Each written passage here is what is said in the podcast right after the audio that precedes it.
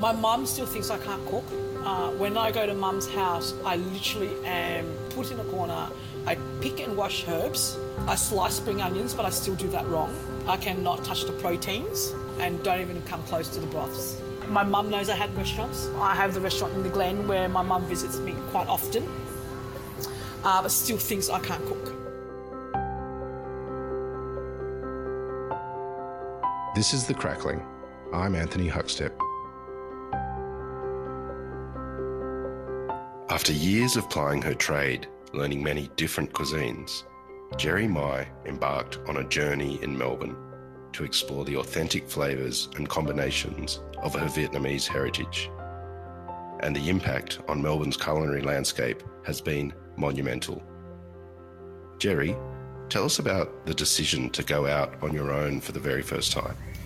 Um, uh, can I, in hindsight, uh, I was crazy. Should have never done that. um, after a pandemic, absolutely ludicrous. I should not have done that at all. Um, look, it was fantastic. You know, I, had been very fortunate to cook a lot of uh, Southeast Asian, Asian cuisines. And uh, being Vietnamese, I had uh, an unfair advantage of, of the food and the understanding of the culture as well. And um, we, we, forget how cultural food is. Um, you know, uh, in, in Vietnam, you eat certain dishes at certain times, um, celebration or during mourning. And I just wanted to share that. I mean, we scratched the absolute surface of Vietnamese food when I opened Pho Nom um, in Emporium, which almost feels like two lifetimes ago. Uh, and we absolutely just scratched the surface of, of pho, banh mi, and, and rice paper rolls, and some bún and things like that.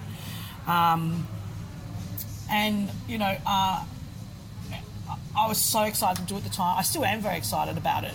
Um, just to introduce, I think, entry level. I always call it entry level Vietnamese. Uh, this one time I went to Vietnam and I had this street food. So I'm back in Australia, so I want to try it again. So that was my entry uh, level. And then uh, I think we started kicking it up notch to, to going into Annam and, and uh, trying to redefine what people's perception of Vietnamese food is or should be uh, to what is actually eaten and served at home or in Vietnam. Um, and by opening the beer hall, we've actually um, I enjoy a lot more. It's the fun window. It's the fun, you know, when you're in Vietnam and you go to the pub or you go out for drinks. When Vietnamese people meet up and, and have food and drinks, this is sort of what Bia Hoi is all about. Um, beer towers, heaps of booze, um, and, and, just nibbly foods and grilling as you uh, as you eat, and also um, hot pots. You know, I, I love hot pot. I love hot pot so much that I had to open this to do hot pot. so uh, yeah, I mean, introducing to I, I, wanted to introduce people to do different levels of Vietnamese food and really test people in what they had their perception of Vietnamese food would have been. You were born in Saigon and you came over to Australia. Take it, take us back to the food of your um, from your parents and youth, and, and what where the influences are for you. Um, I, I well, yeah, I was born in Saigon. I've, I've been in Australia for pretty much all of my life, but I love travelling to Vietnam, um, eating the street food, and how the different flavours. You know, cooking in Vietnam is a lot like cooking on charcoals and, and smoky sort of smells, and you can sort of smell it miles away before you even see the restaurant or even see the barbecue. So that's the kind of food I grew up eating. You know, a, a standard barbecue in, in Australia is like you know some very dark sausages and some very dark lamb chops. Um, you know, carbon dated back to, you know, whenever it was. Whereas Vietnamese food is more delicate than that. You know, we, we treat the fire a lot better um, uh, into cooking the meats and things like that. So for, you know, for me, um, and especially being growing up in Queensland, we had a lot of barbecues and things like that. Uh, and actually, I to this day, to most of summer, I cook outside. I actually I, I use the barbecue and I cook outside. Uh, it, it, brings the flavour in the mix so much better. Um, and, and that's, I think, one thing we're doing a little bit different is uh, to most Vietnamese restaurants where they just deep fry or pan fry a piece of chicken or meat and call it grilled, whereas we actually have charcoal or we actually cook it over the char grill. Um, and food to me is really important. Uh, for my family. I mean, my parents worked very hard, were working a lot when they first came to this country. Uh, you know, two jobs, uh, day and night. They were tag teaming, seeing each other. I was tag teaming, you know, getting one parent, not the other parent. And the dinner table, you know, once or twice a week, the dinner table was where we all came together and where conversation was had and where um, a lot of um, yelling and screaming. Uh, my, my, wife nowadays calls it yelling and screaming. Uh, it's like we're just talking, babe. It's it's just a conversation. we're just saying how much we like each other's company. Um, so uh, that to me, that that was food, and that was how uh, f- food was not a necessity. Food was about uh, a, get together, a gathering, uh, and seeing both my parents at the same time. You mentioned about just touching the surface with Vietnamese food in Australia. What's it been like translating um, and going deeper into Vietnamese food and putting it in the context of Australians' culinary landscape? Look, I, it was a huge challenge, and I think it still is a challenge to this day. Uh, I broke someone's heart when they said they were going to, they were looking forward to going to Vietnam and having chicken and cashews. Um, and I broke his heart when I told him that that dish does not exist in Vietnam he, he literally was nearly in tears because uh, that's what he goes to his local Vietnamese restaurant and orders, you know. Uh, look, it was, it is e- better now, looking at it back at it 10 years, 15, 20 years later. Um, you know, back in when I first started, the only time you would have a pho or a banh mi is if you uh, knew someone uh, that was in Springvale uh, or, or Footscray or Richmond that was going to share it with you uh, or you were lucky enough to be invited to a Vietnamese family home to actually have pho or, or, or banh mi, or even a simple thing like rice paper rolls. Um, I think with people now travelling a lot more to Vietnam uh, uh, and, and, more readily available flights to Vietnam and holidays, uh, uh people are more open minded to trying. Um, more about Vietnamese food, going beyond that surface and going into uh, you know, eating sea snails and bugs and things like that, you know, grilled over charcoal. Um, whereas in the past, I think because it was so foreign, um, people were very scared. And, and, and then when we did Annam, we pushed the envelope even just a little bit more. Um, I felt like we pushed it a little bit more. And uh, it, it also took us a while to get people used to the fact that they just can't come in and have a chicken and cashew just because we're on Little Bourke Street you've worked at some pretty amazing restaurants, um, but what, what, was the lure to work in the industry in the first place? I think I was doomed for the industry from day one. I came from parents who um, ran, uh, you know, left Vietnam after the Vietnam War into Cambodia. Um, and opened a small shop, a, a small little restaurant.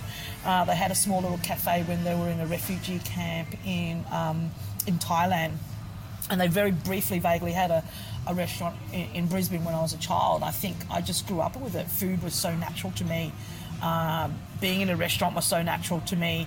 Um, I remember standing on a crate trying to wash dishes, uh, and it turns out I actually wasn't washing the dishes. It turns out I was just chipping them all. Um, and when my mum then had exiled me to the other corner of the restaurant just to sit there. Um, but, you know, I, I think it's always been uh, I guess in my blood or my family, and then you know the passion, the, the food that my, the passion that my parents had for food, needed to be shared. Um, and I was just very fortunate enough to um, not become a lawyer and not become a doctor, and I became a chef instead. You spent time with uh, Longrain and Ginger Boy and Seamstress. Tell us about that period of time and uh, what it was like working in those restaurants. Um, Look, I was very fortunate to be able to uh, get a job in those restaurants because, you know, I, I sort of worked out. I started cooking in uh, Italian food and I worked at a place called Peroni's in South Yarra. And they had a change of chefs, which became then became Lotus Bar, where they started doing uh, more sort of Southeast Asian Thai Vietnamese food.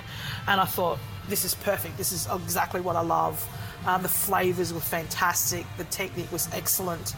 Um, and I gravitated to it. So um, from then, I had I worked out uh, where I wanted to go in my career and whom I wanted to work for to make that happen.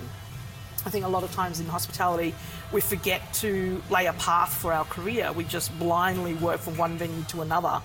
and, and, and become overworked, tired, and angry about the whole industry. So I planned my path out, and, and it seems just Longrain was a fantastic experience when Martin Boetz was there. The attention to detail, the, the palette, the, the flavour profile was exceptional, and, and it was uh, leading. Um, leading in Thai food at the time, apart from you know David Thompson and Sailor Thai in Sydney, he was laying the path for future uh, uh, modern future Thai restaurants. Um, but you know, serving very modern Thai food without compromising technique or, or, or flavour. And I was very fortunate to do that. Um, Seamstress gave us a window into uh, uh, you know Chinese food and, and, very delicate and braising flavours into that.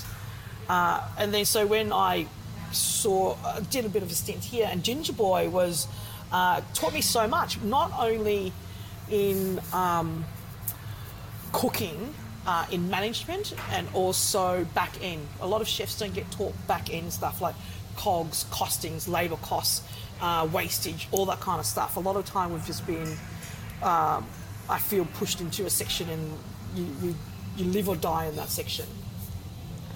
Where Ginger Boy gave me a, a, another whole experience and, and, and gave me another whole um, set of tools uh, that I could use to do what I'm doing now. I still use some of the systems that I've learnt from there. They've been very exceptional teachers to me, and I've been very lucky. You felt the call to go to London, like many chefs do, and uh, worked with David Thompson. What was it like working with him? Um, I've got to be very PC when I say this. He knows this because I say this to him as well. He is a uh, stark raving uh, lunatic. That's as about PC as I can put it right now. No, he is my mentor. I, I have learned so much in the, the year and a half that I was with him. Uh, I still talk to him to this day. I still call him for advice or, or speak to him. Um, he, again, uh, concreted what I learnt from uh, Longrain that I'm not compromising in product, not compromising in flavour, not compromising in the style in which it was meant to be cooked or eaten. Uh, you know, you're talking about fermented fish guts in a curry. We're talking about, you know, chili that is no human should ever eat uh, in any situation um, in some of these curries. And I loved it, and the flavour was so intense. Everything I thought I knew about Thai food, I had to relearn when I worked with him. And that carries, that then carried me to going to Vietnamese food. Why am I compromising? Why am I doing what my predecessors have done to Vietnamese food? Is excuse my French, bastardizing it. Why am I doing that? Why am I bastardizing it for some Western palate when really what they're asking me to do, what the Western part is asking me to do, is giving them the experience in which they experienced when they're in Vietnam, or if they were sitting at my family's dinner table. And so, with that foundation of, of, of with Thai food, I then translated that to Vietnamese food of, you know, um, how a braise should be uh, eaten or how fish are grilled and how the, the many variety of sauces and dipping and getting your hands involved with your food. You notice in Vietnamese food, there's a lot of hands involved of wrapping and rolling and folding and, and, and, and you know, just, just handling your food and, and the joy of it being shared at the table. So, you know, that, that was the foundation that I came home to um, that I wanted to carry on with my food and, and not compromising. Um, if, if, if, I don't get the right ingredient, instead of compromising, go that will do. Uh, it, it, won't do. It doesn't do. You know, um, and we just take it off the menu. Pork is at the heart of uh, a lot of Vietnamese cuisine, and it's so versatile and used throughout in the different regions.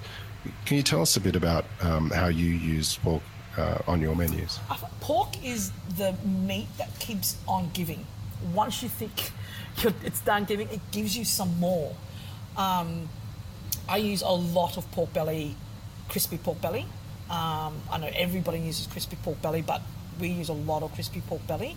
Uh, we, as Vietnamese, we use a lot of pork belly and pork shoulders. So uh, braising thit kho. One of my, my, my go home to my mum uh, for dinner is thit kho, and it's pork belly braised in young coconut water uh, and a, a simple uh, sugar caramel. uh, and you cook the pork belly off with some, and you, you top it up with uh, coconut water. It creates a sweetness but a slightly richness in the back palate. Uh, and then some braised eggs. My mother would like to cook till the eggs are dead, and then she cooks them some more. And then if they're not grey, they're still too raw, so we cook them again. Whereas I like to uh, soft boil my eggs and lightly fry them and add them to the tikka at the end. It just creates uh, a little different depth of richness instead of just eating cardboard. Please don't tell her I said that. um, so, you know, uh, we use pork belly in that. We do the, the tikka, which is uh, exceptional. Uh, pork chop, you know, a very well known street uh, Vietnamese street dish is called com tam or com suon. Is essentially uh, broken rice and you basically marinate a pork chop, uh, a thin slice of pork chop, uh, tenderize a little bit with a meat uh, mallet, and then uh, marinate it with lemongrass and chili and garlic and shallots, fish sauce, sugar, or the you know the trinity of Vietnamese flavoring, um, and that over charcoal. Once that flavor, that, that meat hits the charcoal and the fat from the pork chop starts to render out a little bit, hits the charcoal, the flavor coming back into um, the pork chop is exceptional. It is one of the most. It makes me drool actually, even thinking about it now. and that's served with uh, rice, fried egg, and just because there's not enough pork, we make a uh, like a pork terrine or pork meatloaf to go with that as well. Um, so you know, it's just pork on pork, and then you know the, the ever so famous northern Vietnamese dish of uh, chả cá Hanoi. Oh no, uh, chả, which is uh, vermicelli noodles with grilled um, pork belly, thin slices of pork belly, and they also do little, uh, I call them burger patties, but they're just little uh, minced, minced meatballs. And again, over the charcoal. I, I remember being in Hanoi for the very first time in my early 20s. And I was walking down the street in the old quarter, and all I could smell was this this fragrant charcoal, smoky, this really alluring smell. And I just followed my nose and then uh, into a store of bún chả, which I've never had before. I'm, I'm from South Vietnam. Uh, bún chả does not exist in southern Vietnam. It only exists in Hanoi uh, or northern Vietnam. And I was perplexed as to how you eat it. Um, have you had bún chả before? I have. So, you know, the whole sort of bowl soup of lip mum with the meat in it. Mm. And then everything on the side, you basically dredge it, like dip it through the sauce and eat it. Yeah. Whereas in the south, uh, they call we have bún, which is just a bowl, and all that stuff is in it already, and you just mix it together and you eat it. Which what we known as bún, when you go out to a Vietnamese restaurant or order bún or a Vietnamese salad, that's essentially what you get: this bowl with noodles and herbs and salad and your meat, and you mix it up and you eat it. I embarrassingly sat there and not know what to do, sitting in my own cuisine. and the Vietnamese people were looking at me like, what is wrong with this person?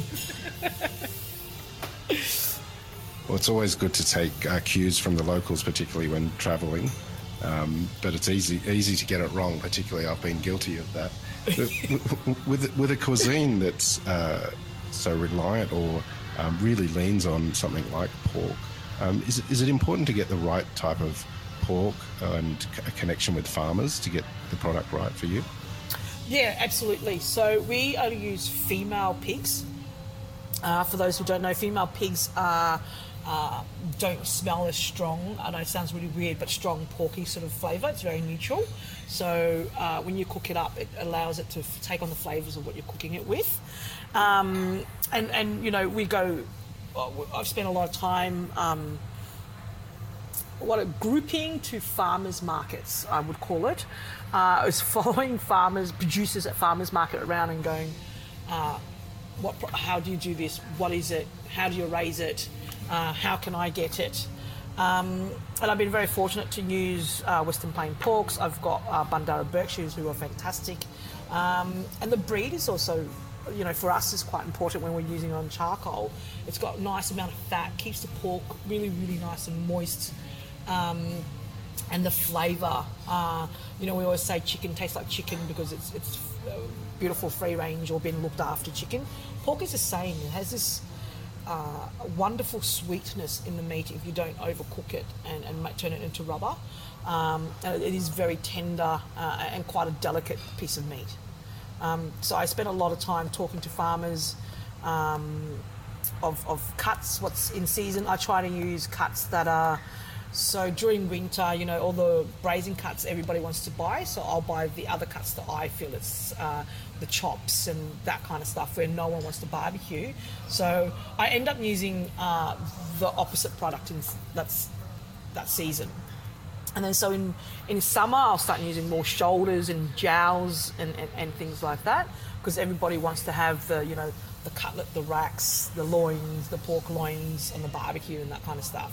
So I use opposite uh, to what normally is sold during the season, so that the farmer then is able to sell uh, pretty much all of their meat without having to put too much in freezer or storage or sell it for a lower price. Australia is known for some amazing produce and the influence of Southeast Asia, the many cuisines of it, um, has been prolific in the last two decades. What's it been like um, with the access to ingredients vital to Vietnamese cuisine? Oh, it's been exceptional. I, I remember when we first arrived in, in Brisbane, um, you couldn't find things like betel leaf or lemongrass or, or you know, banana or having banana blossom very readily, uh, or sugar cane actually. Um, and then during to um, being in Brisbane, you know, you could somehow get a, I don't know, somehow my parents found a betel leaf tree plant and we grew it in the backyard and it was just grew crazy. And so what they'd do was uh, restaurants would come and pick what they needed and then just tie some money to the, the plant. If my parents weren't home, they just tie the money to the plant or clip it to the plant, um, and that's how they pay for it. You know, sugarcane, uh, uh, lemongrass. I remember growing, uh, growing up and finally getting lemongrass. My mum putting it in the ground and just shot and just grew in this huge bush. Um, and it's been uh, a crucial part of Vietnamese cooking. And I think this is how, uh, this is why I think Vietnamese food is only getting better. The produce and the products that uh, are more readily available now, going from you know lemongrass, betel leaf, uh, uh, sugar cane, uh, vermicelli noodles. You know, we, we we can now get dry packets, but if in certain areas you can actually get fresh vermicelli noodles, fresh bun. Um, there's a lot more people here that have now moved to Australia and have techniques in making really good chả which is a, a, fish mousse, or or nem which is a grilled pork mince. So you can go out and readily buy these things. And for me, having restaurant, um, having all these projects, I get really excited. I get really excited about you know soft shell crab being available uh, uh, uh for a short period of time in Australia. You can get uh, fresh soft shell soft shell crabs instead of the frozen stuff that comes in. There was a farmer in Queensland who was doing it. Um, so those kind of things get me really excited, you know, galangal and things like that. I'm, I'm, looking forward to seeing we can get, you know, things more sort of Malaysian Thai like uh, ginger flower uh, as a fresh product. There's a few people growing it in Queensland. I'm hoping, you know, with enough demand, it can be produced. More can be produced for us. Um, compared to just frozen ginger flower. Uh, I'm looking forward to seeing white galangal, uh, where the Thais use it as a dipping for the relishes and stuff like that. So, you know, the, the scenery has changed so much from having just having to buy dry lemongrass, uh, dry leaves or frozen betel leaves and things like that, and herbs. I mean, how amazing is mint, Vietnamese mint, shiso, Thai basil, all that kind of stuff at the moment. Uh, we're so lucky we're so lucky now. I remember my, um, the, the, the, first time I went to Vietnam, rambutan and lychees, you know, we see it, we get it, it's very scarce. That was 20 years ago, and most of it came from a tin. That's how I know that fruit as. But buying it by the basket load and just sitting there chomping away at it and go, where's this all my life? You mentioned that you've uh, been trying to change uh, the perception of Vietnamese cuisine down under and also provide something that's not for the Western palate, that's really representative of um, Vietnam. What's what's your family's thoughts of of your food and also the Vietnamese communities in Australia? My mum still thinks I can't cook. uh, I'm not even joking. Uh, when I go to mum's house, I literally am uh, uh put in a corner. I pick and wash herbs. Um, I slice spring onions, but I still do that wrong. uh, I cannot ha- I cannot touch the proteins, uh, and don't even come close to the broths. Like, I just you know, and and my mum knows I had restaurants. I have the restaurant in the Glen where my mum visits me quite often, uh, but still thinks I can't cook because mum's cooking is better. So, um, you know, we're, we're here at Bia Hoi, the, the food is a lot more traditional, a lot more sort of uh, what you find if you go to Vietnam, you know, like I mentioned, the pork chop.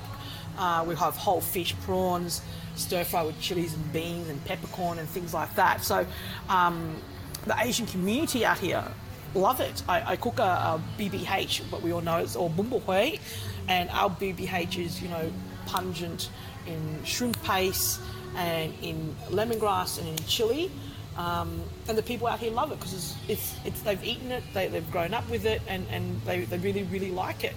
Um, my my favourite thing is when young kids bring their parents out here to eat, and they think oh, it's just going to be some little sort of like wish-washy sort of lost um, translation of Vietnamese food, uh, and they come and they eat, and they go and they tell me they loved it, and it was fantastic. And it's just like they've cooked it. That to me is more than any uh, review or Michelin guide or stars anybody or hats anybody can give me when I get someone's mum's approval in my Vietnamese cooking or someone's grandmother. Actually, that's even better. you mentioned you grew up in Queensland, but you've become, you know, one of the most influential on the Melbourne culinary landscape. What do you love about Melbourne's restaurant scene? I love that there's so much diversity in um, the food in Melbourne. I just came back from Sydney yesterday. I was up Sydney yesterday.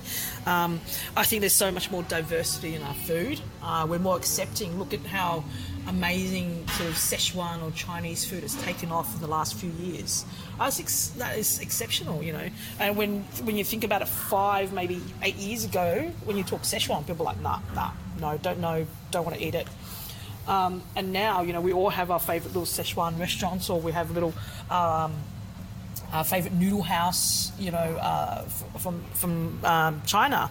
So we're lucky, and you go down to the other end of Sydney Road up in Brunswick and so forth, and you've got all this beautiful Lebanese um, food up there. Um, and you know, you go out towards Bentleigh. There's some great Greek restaurants out there. Actually, I'm in Fairfield. I've got a few good Greek restaurants. The, the food scene is so diverse and it's so good. And you got the city who's got you know like Nana Thai, which is very very traditional Thai food. Um, so I, I, find that we, we have far better medium range dining venues than I think anywhere else in Australia, and I, I might dare say that. You are you're taking people below the surface of um, Vietnamese cuisine to explore um, more in depth flavors and um, but for people that are experiencing it for the first time, well, how do, how do you exp- explain that and what should they expect? Look, I think Vietnamese food is um, a, very delicate in its flavours. It's built on uh, the foundation of uh, all Vietnamese food is is nuoc mam, uh, and I always start, say, you know, go to a venue that uses good nuoc mam. It's like going to a venue that uses really bad olive oil or uh, extra virgin olive oil the, the food's going to be heaps different in the pasta and the sauces that they make. Um, so, you know, um, and texture and building of the texture and profile when you have something like a rice paper roll that's so simple, it's just a rice paper roll. But when you eat into it, you've got the soft, fluffy uh, noodles, you've got the crispy elements of the lettuce or the bean shoots or whatever crunchy element, cucumber that they've put in there, and then the protein itself. Uh, or having a banh xeo, which is a crispy rice flour uh, uh, pancake, and you wrap it up with lettuce and herbs, so it's building crunchy, um, you know, fragrant aromatic flavors. So when you, I always say, dive into Vietnamese food with uh, hands first uh, because you're going to need them for whatever you're eating, um, and and and really experience it really well with like good fish sauce. I think some people get turned off by, you know, if you use a squid brand fish sauce to make your nuoc mam base, it's not as good as using a first press uh, like a red boat or yulsung or something like that. Um, and, and be adventurous. order everything on the table, try everything at least once. There may be five things you like out of the 10 things you've ordered, but you've liked five things. Well, that's amazing advice, and I feel like that we've only just scratched the surface with you, and we need to catch up for another episode at some stage, Jerry. Um, we've we've loved having you on the crackling, um, and no doubt we're going to see some more amazing things from you uh, down in Melbourne. Um, please keep in touch, and uh, we'll catch up again soon. Great, thank you so much for having me. This is the crackling, a deep in the weeds production in partnership with Porkstar. I'm Anthony Huckstep. Stay tuned as we catch up with some of Australia's best chefs and pork producers to discover what makes Australian pork so special.